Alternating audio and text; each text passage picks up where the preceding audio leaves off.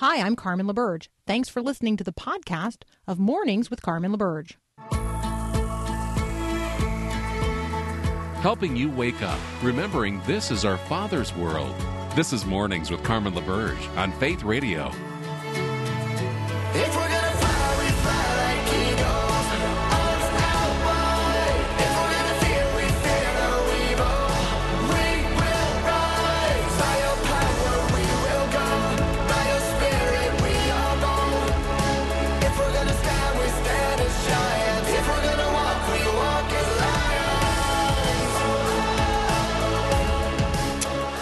Well, good morning. Welcome to Mornings with Carmen. Our goal is to develop the mind of Christ on the matters of the day and then walk our faith out into the world that God so loves in ways that honor Jesus. So, if you've wondered what in the world are we doing here on Mornings with Carmen, that is it. So, we're going to think critically about the issues of the day. We're going to uh, seek to apply the mind of Christ to those issues that each and every one of us might be more fully equipped for the good works that God has prepared in advance for each of us to do today.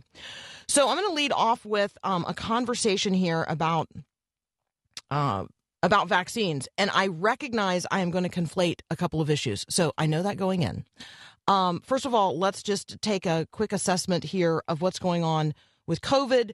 Um, India and Brazil find themselves in what I would describe as genuine national emergencies as some argue that the United States of America is no longer, if it ever was, in a national emergency related to this. So there are conversations about where the word crisis should be used and where the word crisis should not be used. That might be a conversation you want to engage in today. Many Americans are choosing not to be vaccinated. I've got a lot of headlines related to that from across the country.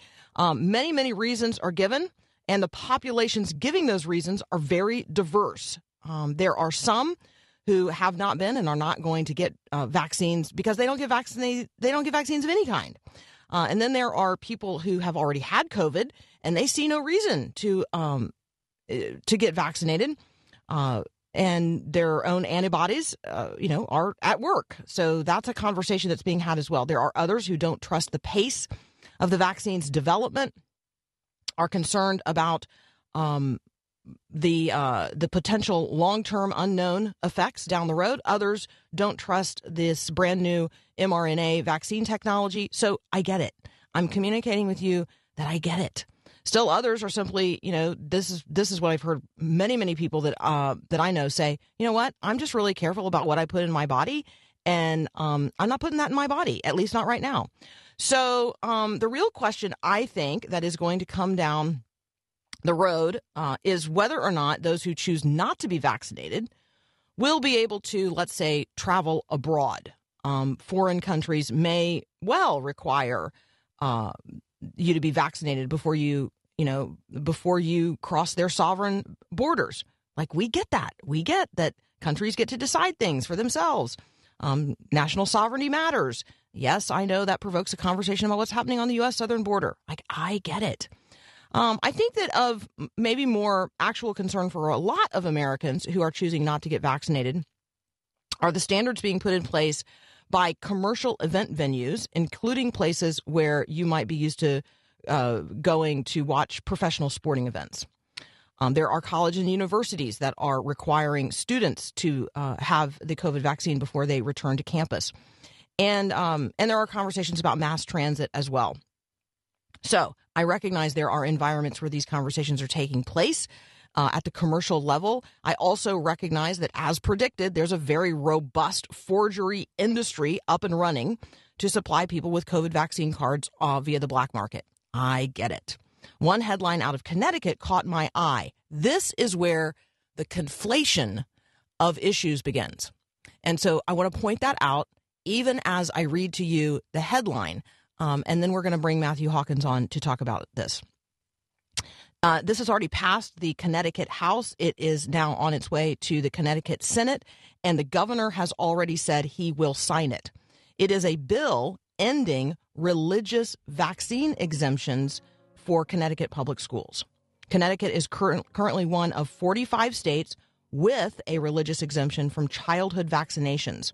And thousands of students currently attend uh, Connecticut public schools under a religious exemption from vaccination. Um, that includes measles, and so that one is really, I think, um, the the critical conversation point. However, um, I think we would be foolish not to recognize that a COVID vaccine, which is not currently on the required list of childhood vaccinations, um, is likely coming as a requirement in the future. All right, that's my setup. Matt Hawkins will be with us next. We are going to talk about religious uh, implications and religious freedom related to COVID. That's up next here on Mornings with Carmen.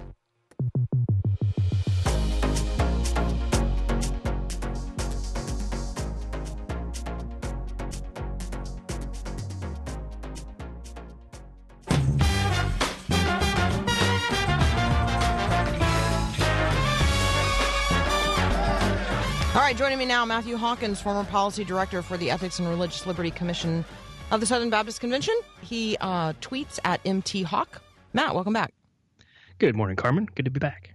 All right, I have set the ball on the tee.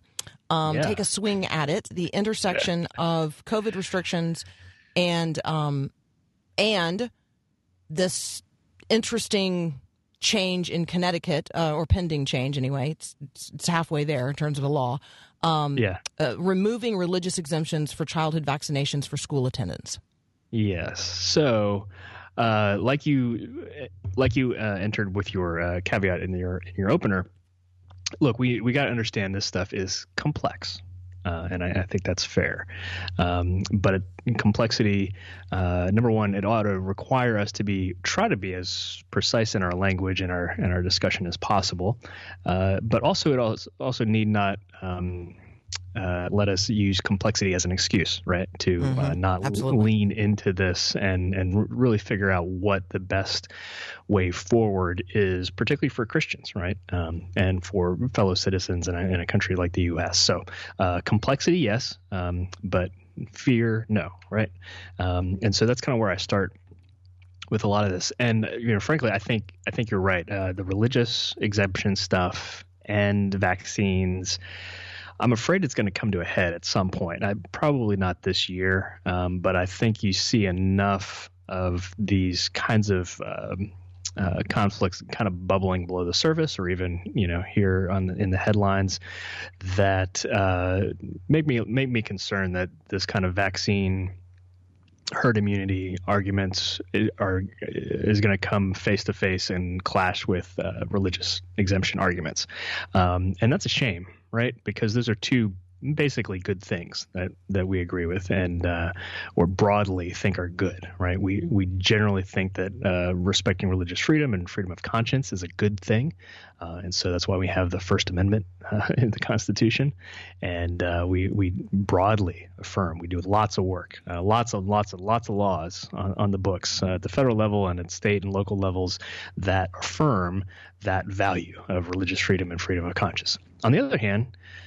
we also value health and wellness and love of neighbor, uh, and we value herd immunity from uh, from um, you know, disease that lead to death, right? Um, uh, m- mumps, smallpox, you know, down the list. Um, Measles. Measles. Yeah. Uh, um, the- Me- measles the- is measles is the one that gets highlighted in this particular case because Yeah. a student um, who attends a, a Connecticut school on a uh, religious exemption from vaccination contracted measles when traveling abroad, and then brought Yeah. it obviously back home to their school. And so you know there is uh, measles is real. It's really bad. It's really deadly. It still really exists. And so um, I think that one of the things, Matt, that we want to maybe help people think through is like, do we anticipate that COVID vaccination is at some point going to be added to the list of childhood vaccinations? Because I think Yeah. that then provokes the conversation nationwide. Like the 45 states that Yeah. currently provide for religious exemption, this is going to come up in all of those 45 states if they're going to add COVID to the list. Right. Yeah, and I think you know, uh, I'm going to get outside of my epidemiology expert. I know. lane, neither one of us, neither one of us are epidemiologists. Right. Let's so, just go ahead so and say with, that. with that with that caveat, um, you know, it's a great question. On the one hand, you know, COVID is dangerous enough and it's affected enough people that I, you know, we wouldn't be surprised to see that eventually on the list. But that's at least years down the road. Um, we don't even have a childhood approved uh, vaccination yet. Like it doesn't exist, right? I mean, uh, every American above the age of 16 now is eligible to receive um, any of the um, the emergency cleared, um, FDA cleared uh, vaccines, uh, but that has not been yet been extended to children, right? Um, on the one hand, you have a situation where it seems like uh, children are not as susceptible to COVID symptoms as adults are. And so there seems to be a you know lesser risk for them. And number two, uh, developing vaccines is a different kind of ball game uh, when you're talking about testing on uh, children, right? And so those two things complicate the childhood vaccine thing in the first place. Um, so again, I'm going to get pretty pretty far out of my depth here because I don't know, say, how fast.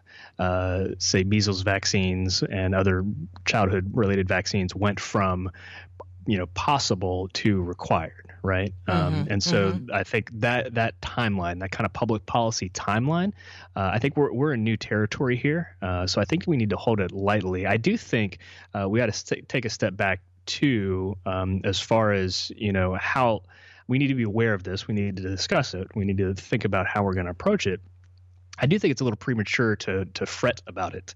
Um, I mean, we're we're talking now about the you know the vaccine is finally you know it's available quote unquote to all Americans, uh, all adult Americans right now. Um, there are some situations at the local and state level that kind of mess with the rollout. Uh, but by and large, right, um, it's available to to our entire country now, which I frankly think is uh, pretty pretty significant and pretty remarkable, uh, given where we were a year ago.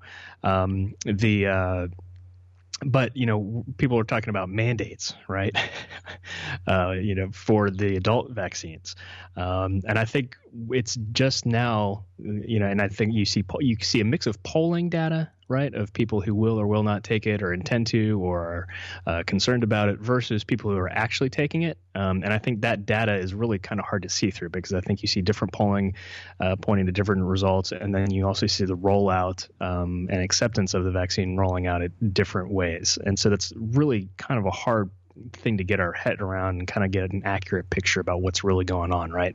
Um, and so you have a situation where um, you know, talking about government mandates at least are probably a little premature um, for the grown-up vaccines. Um, but you also have a situation where private businesses, you know, yeah. uh, corporate commercial corporations, commercial businesses are definitely putting they, stuff in place already. Yeah, they're definitely putting stuff yeah. in place. Um, and because because why they want to keep doing business. Yeah. right. And they don't That's and they exactly don't want right. their business and their business activities to be an epicenter for uh, at least an epidemic version of of a COVID breakout. Right. And so um, governments are going to do it, or I'm sorry, corporations are going to do what they're going to do. Um, and that's of course a different question than government mandated uh, things. Um, you know, the back to the childhood vaccination stuff. Yeah, so Connecticut uh, is trying to, you know, get this into law where you're removing religious exemptions for, like as, you said, childhood uh, vaccines for attending school. That doesn't yet include COVID because a COVID vaccine for children doesn't yet exist, right? Um, so they're concerned that that might be a thing in the future. I think, um, you know, religious vaccinations, you know, kind of stepping back and taking off my, you know, religious liberty.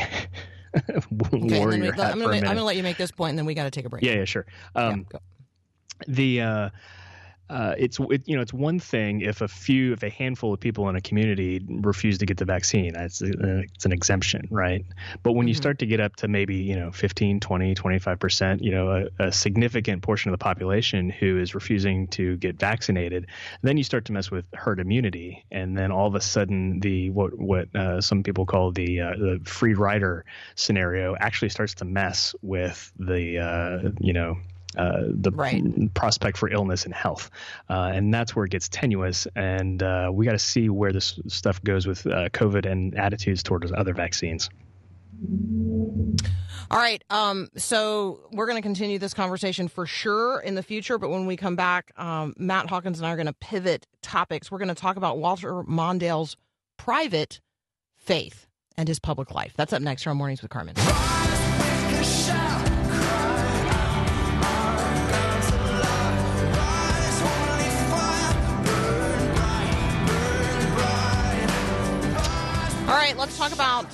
Public life and private faith and the intersection thereof.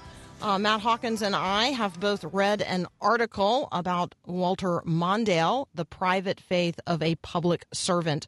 Um, you highlighted uh, a key a key paragraph, so I'm going to let you share it and reflect on it. Yeah, it was a pretty interesting post here at a, a blog on Patheos called uh, called the Anxious Anxious Bench, and uh, you got two folks basically reflecting on uh, this topic of uh, Walter Mondale's quote "private life of a public ser- private faith of a public servant," and uh, you know, I am not a Mondale expert by any scenario, um, but it was an interesting article because these two uh, authors kind of banter back and forth some some history, uh, some political history, and some questions related to it. And uh, here's here's a excerpt from from this uh, from this discussion. How could Mondale preserve a public quote wall of separation unquote between church and state and privately draw on religious or spiritual resources to arrive at personal political positions? And was his inability to effectively give a rationale for what and was his inability to effectively give a rationale for what he was doing symptomatic of a broader mainline Protestant dilemma unquote. So that's that's a lot in there. And that those couple pair uh, couple sentences kind of leapt out for me to be like carmen i need to talk about this Yeah. So this idea um, of the separation between church and state, this is not in the Constitution, but it is something that people um, frequently refer to when they want religious viewpoints kept out of the public square.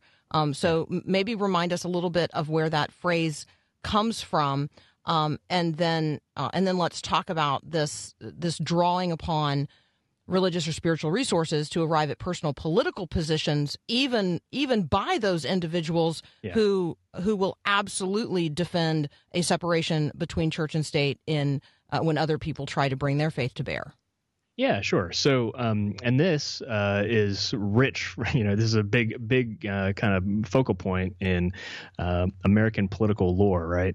Uh, the wall of separation between church and state. And uh, Mondale was quoted as, as citing uh, Thomas Jefferson, who first uh, coined the term. Uh, Jefferson seems to have been riffing actually on, uh, we believe, uh, uh, Roger Williams, who talked about a wall of, you know, a wall that separated the garden of the church from the, you know, the, I guess the, I'm going to butcher the quote, but uh, the, you know, basically the jungle of the state, basically the wilderness of the state, right? And so Thomas Jefferson was riffing on that, and so a lot of people a lot of secularists uh, or people who are kind of predisposed to getting religion out of politics completely, um, they view the wall as keeping the state protected from the church, right? Uh, whereas we as Christians uh, frequently believe that the wall of separation is, is intended to protect the church from the state, right?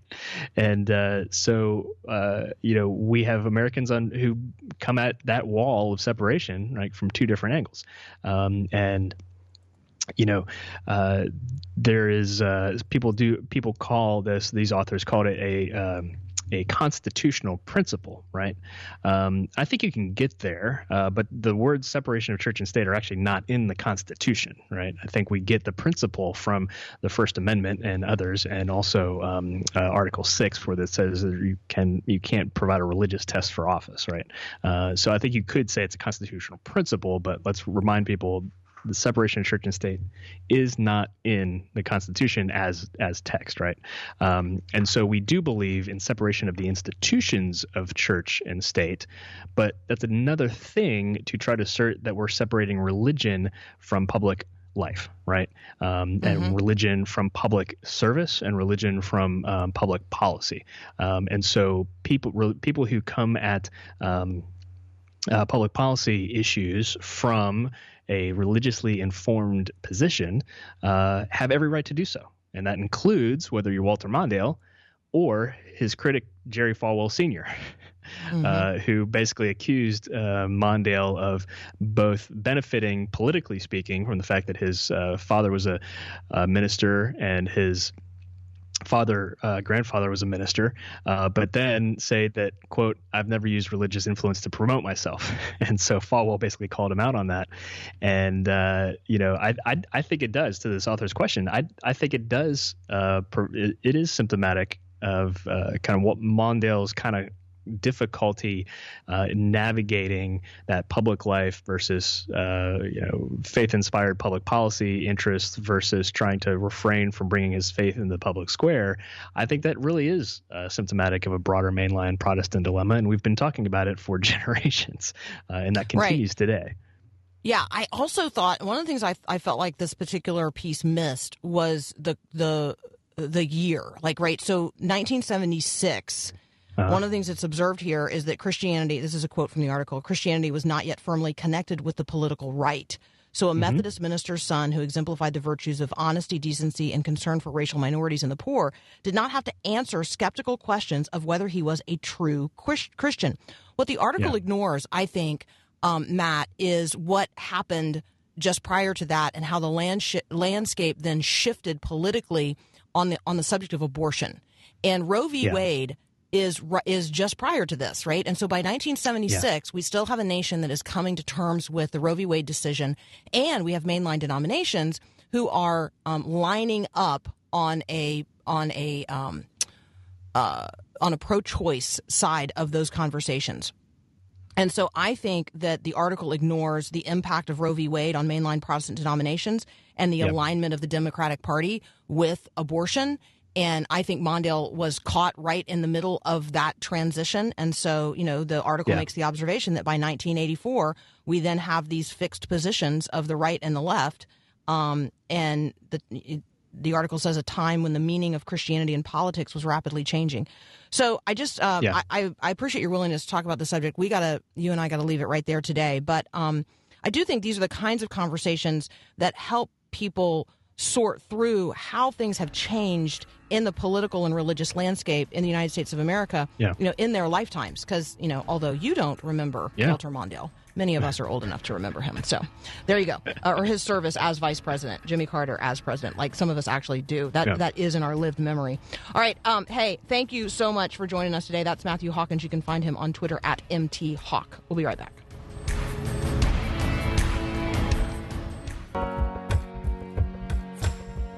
All right, I realize that not everybody is on Twitter, um, but Twitter is a driving force in journalism, and it actually is a substantial voice in uh, the conversation that is taking place among what I will describe as um, uh, particularly Reformed Christians, but increasingly uh, a wide a, a wide array of let's say Christian thinkers.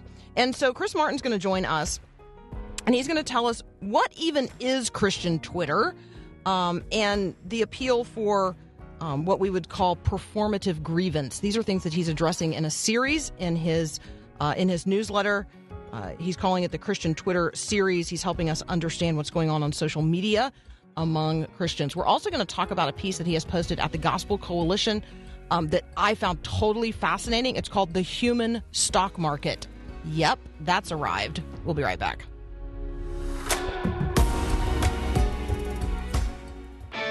Not too long ago, a friend of mine snapped a photo of me at my desk. I had three computers running, I was talking on the phone and texting on my cell, all at the same time. Hi, I'm Mark Gregston with Parenting Today's Teens. You probably have moments like that too. Technology can run your life, and it's never more true than for your teen. So, have you stepped out of your digital world lately to connect with your teen? Have you made a date this week to have coffee with your daughter or take your son to the driving range? I'm not one to discourage the use of technology, but keep it in its place. This time, turn the cell phone off and take some time for eye to eye communication with your teen. Want more parenting help from Mark Gregston?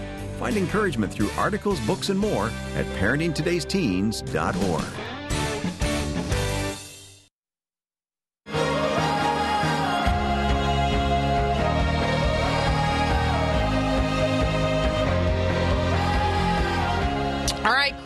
Martin, one of our favorite people to talk to in all the world. He is a content marketing editor at Moody Publishers. He's the author of the Terms of Service newsletter, which you can find at Substack. Um, Chris, thanks for coming back today. Hey, thanks for having me again. Christian Twitter. Okay, you have a whole series on this, so we probably can't till every um, every line of this soil. So let's start with this. What even is Christian Twitter? Um, so on Twitter, there are different neighborhoods of people who gather around different affinities, interests, um, likes and dislikes, political preferences, faiths. Um, within any social media platform, obviously, if you log on to a social media platform, whichever one is your favorite, Facebook, Twitter, or, or otherwise, you're not looking to engage with like everyone else who's on the platform, the tens of millions of people, hundreds of millions in some cases. And so you're likely to fall into some sort of I call them neighborhoods, um, especially on Twitter. Twitter is the the reason I'm kind of focusing on Twitter and a lot of what I was writing in this piece and in this series is um, Twitter is the place is sort of the window to the world a social media platform in a way that a, few others aren't. I mean, Facebook has always been about connecting you with friends or at least acquaintances, right? I think all of us would say none of us are actually friends with all of our Facebook friends, but people you at least somewhat somehow know. Maybe you just met them in passing at a conference, or uh, maybe they're you know a long term friend from childhood. Uh, Twitter is very different. Uh, Twitter is all about connecting strangers. Um, certainly, you can connect with friends, and that's totally appropriate, but it's much more broad than that. And so mm-hmm. on Twitter, you have a lot of people connecting with total strangers who become online acquaintances and maybe even some form of virtual friend. Um, but within Twitter, it's it's always been interesting. There are different there are different quote Twitters within Twitter. There's NBA Twitter, there's Star Wars Twitter, there's science Twitter, there's Black Twitter, there's book Twitter, and and what that means, it's not like all these things have their own apps, or um, it's not like there are these like uh, rooms within the Twitter universe that you like have to tap. Oh, I want to go to this Twitter. It's that's not how it works. It's very amorphous. It's very undefined. Um, usually, these Twitter communities are um, informally governed, kind of run by influential voices within those spaces. Um, so what will often happen there's and what was interesting to me is I found that there's actually been research done on this with the social media uh, with the Social Media Research Institute and the Pew Research Center back in 2014. There was actual like sociological studies done on these different Twitter communities and how they interact with one another. Um, and on the post I wrote for this, there are some pretty nerdy looking like uh, graphics of like infographics of all these Twitter users that are kind of like swarming around maybe one big influencer, and then those communities uh, often communicate with with each other. Uh, you obviously see this a lot with like politics or things like that. So to summarize, Christian Twitter is a subsection of of Twitter uh, that is um, home to uh, Christian influencers, uh, Christian social media users.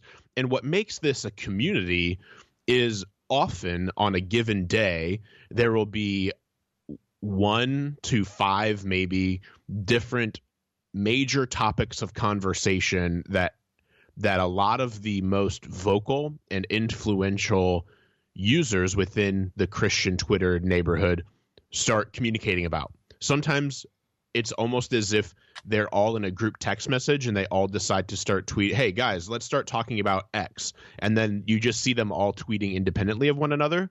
And then sometimes you see them feeding off of each other. And within that the influencers i would say drive the conversation start the conversation. And then within kind of their um, you know their fire starting ability and in, in the sort of like they're the tinder that gets the fire going. And then a lot of other less influential but non- nonetheless active Christian Twitter users will reply to them or quote tweet and add their own comments or things like that. So that's it's really hard to define, but it's a community of Christians on Twitter who interact with each other around similar ideas, topics, and things that are interesting to them. And sometimes it's not very Christian. Uh, yeah, yeah, and that's the problem. Mm-hmm. Right. So let's talk about um, this. Uh, this one primary issue that you that you lift up, which is the success of performative grievance. What Yeah. what is that? And um, because I think that people uh, who are not on Twitter like imagine that there's something productive happening on Twitter. yeah, yeah. Okay, so Uh, that's yeah, not that's that's that's genuinely hilarious. Yeah, there's yeah, and it's understandable why you might think that. Um, and I think I don't think like Christian Twitter is uh totally unproductive. Um, like am I, I, am I am I on Christian Twitter? If I'm on Yes, Twitter and. I'm a Christian, am I on Christian Twitter? yeah, and I, I Because think that's I, I, I, mean my my my Twitter universe includes basically journalists and Yeah. recognizable Christians. That's Yeah. pretty much my crowd. So those are my Right, so- neighborhoods.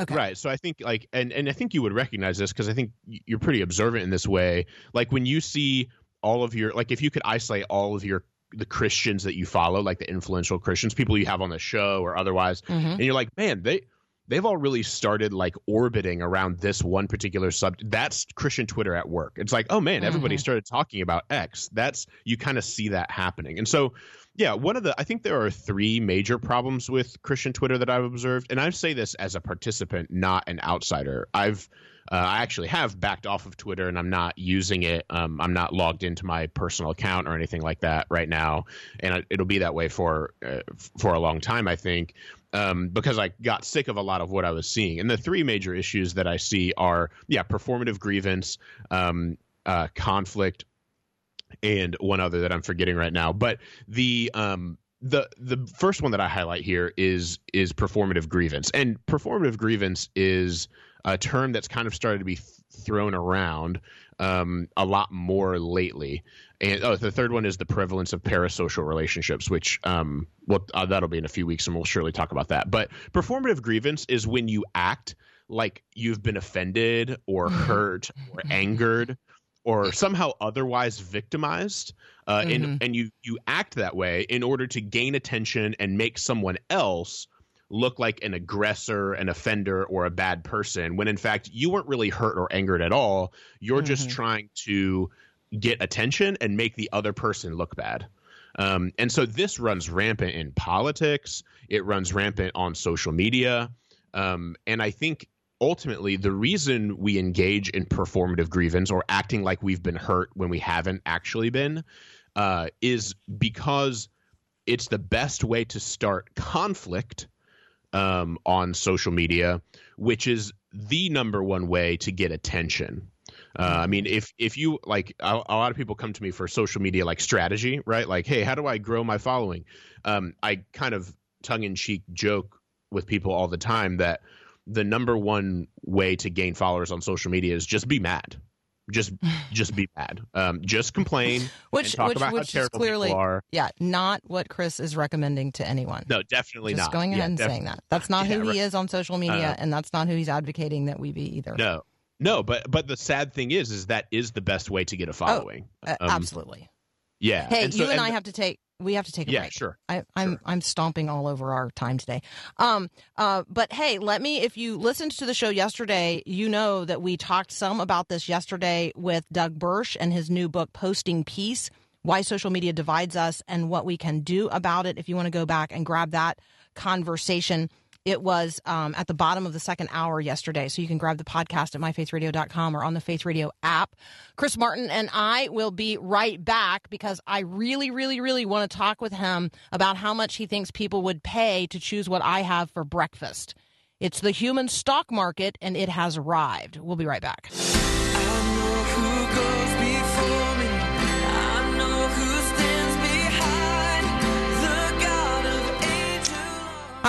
Uh, if you've ever wondered, you know, like, hey, this is radio, so we don't actually get to see what Carmen is wearing. Um, how much would you pay for Carmen to post a picture of herself in whatever robe you decided that she was wearing when she came into the radio studio at her house to, you know, do radio?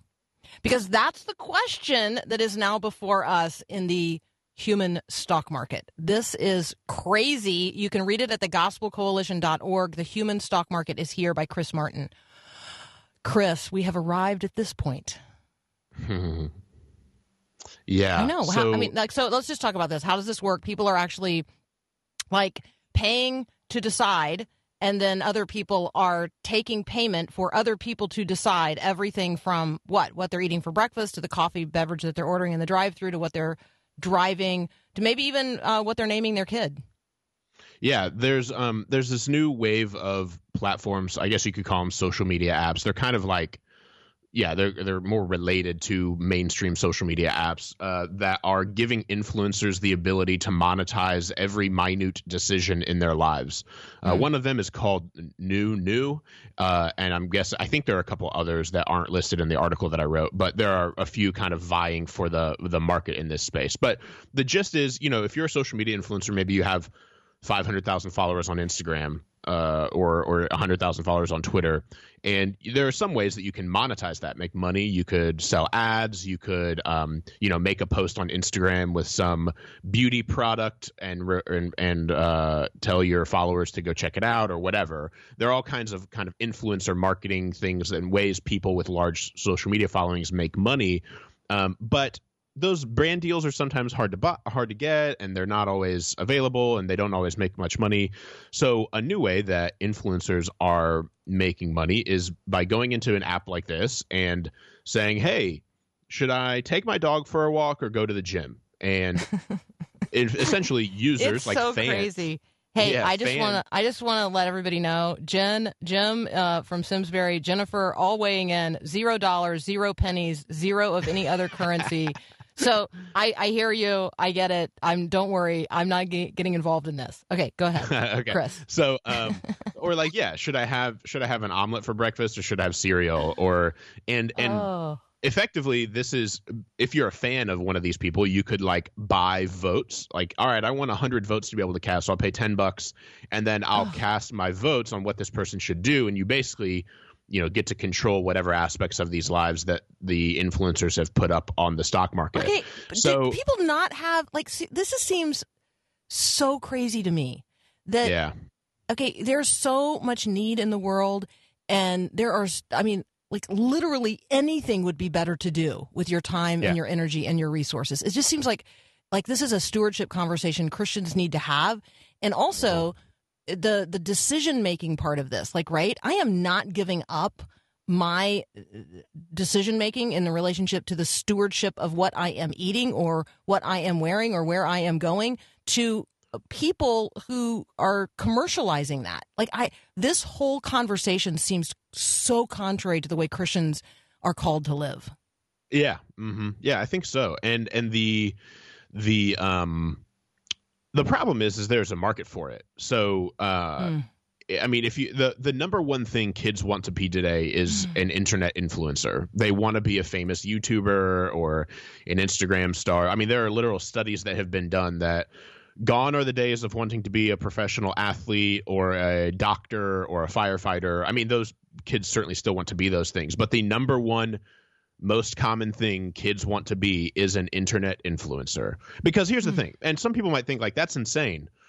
It's it's not when you really think about it. Like it is logical. Kids watch these people on YouTube or otherwise and they see people who get to have fun and make lots of money doing it. So it's not like the idea of of kids wanting to be I've I've heard people kind of be exasperated like how could you like that seems so shallow and lame. Well, I mean, wouldn't you uh, if you could do something for your career and just have a lot of fun and make a ton of money wouldn't you i mean there there's an appeal to that. Like there is like Mhm. and so for kids that's what they see is they see these people doing goofy stuff on youtube um you know like skateboarding and and jumping into a giant ball pit and then they post that video on youtube and get a million views and then they make $10000 on that one video. And like that's real and kids see that and they want to do it. And so if you're going to become one of those huge influencers you have to start figuring out how to monetize that uh, from the get-go. And and so you know these influencers don't have health care from a company or they don't have a salary so they're looking to monetize. It's like well i don't really know if i want an omelet or cereal anyway so i might as well have my fans pay me to decide which one i want. So that's that's Yeah. the logic behind it. I'm not saying it's right but that's the logic Yeah. behind it Well, and so I think that in terms of equipping our listeners for the conversations of the day, it's helpful to know that it's happening. It's also helpful to get us thinking um, about how to respond. Um, one listener, Scott, says so instead of being an influencer, they're influenced by cash votes or you know a monetized system. Here isn't that just a form of perpetual voyeurism? I think it's it's a form yes. of slavery. I would describe well, it as a form of slavery. You're selling yeah. yourself. Yeah, it, it is a form of per- perpetual voyeurism, and quite frankly, all of us are doing that for free already on social media. So who, who mm. who's the fool? Is it the fool who's doing it for free on Facebook, you and me and everyone else, or is it the person who's actually making money on it? Right. Um, so I think social media is uh, professional voyeurism that a lot of us are just volunteering to put ourselves up on the pedestal for. Um, and so I think I think that uh, I mean uh, social media is performative at this point. Um, I mean, uh, there's this subtle but ubiquitous desire to perform for notifications that tempts us to turn every bit of our lives into public content. Um, and mm-hmm. so I think. Uh, yeah, it's, it, this seems kind of goofy, and it. Uh, but what I think I think we should think about is um, a lot of us are guiding our lives. A lot of us are guilty of this already, even though we don't make a dime. Um, we're deciding who we are and we're taking pictures of our lives and posting them on Instagram or organizing our house decor in such a way that maybe it's a bit more appealing um, or putting our kids in cute outfits so that so that people will give us more likes and comments on how cute they are on Facebook or whatever. We're we are, we're already shaping our lives to get the approval of other people. They're just giving us their taps of likes and comments and shares. They're not giving us actual money. And so I think a lot of us are honestly guilty of what we see taking place in these apps. Uh, we're just getting affirmation. We're not getting cash. So interesting. Chris, you always bring new thoughts to the table. Um, thank you for reading things we don't read and paying attention to things that, you know, frankly, are not even on our radar sometimes. Um, we really appreciate it. Looking forward to the continuation of your series on your Substack about Christian Twitter and, you know, other thoughts you're having about other things. I love it. Thank you. Appreciate your being here. Yeah. See you later. You can follow him on Twitter at Chris Martin17. We'll be right back.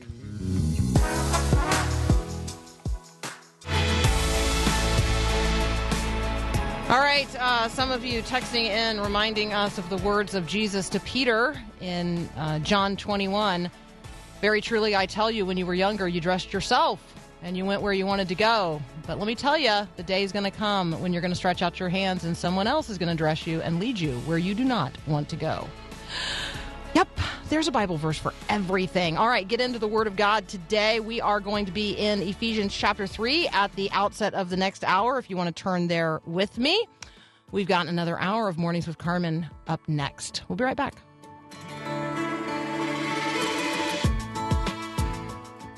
Thanks for listening to this podcast of Mornings with Carmen LaBerge from Faith Radio. If you haven't, you can subscribe to automatically receive the podcast through iTunes or the Google Play Music app. That way, you never miss an episode. It's also available anytime at myfaithradio.com.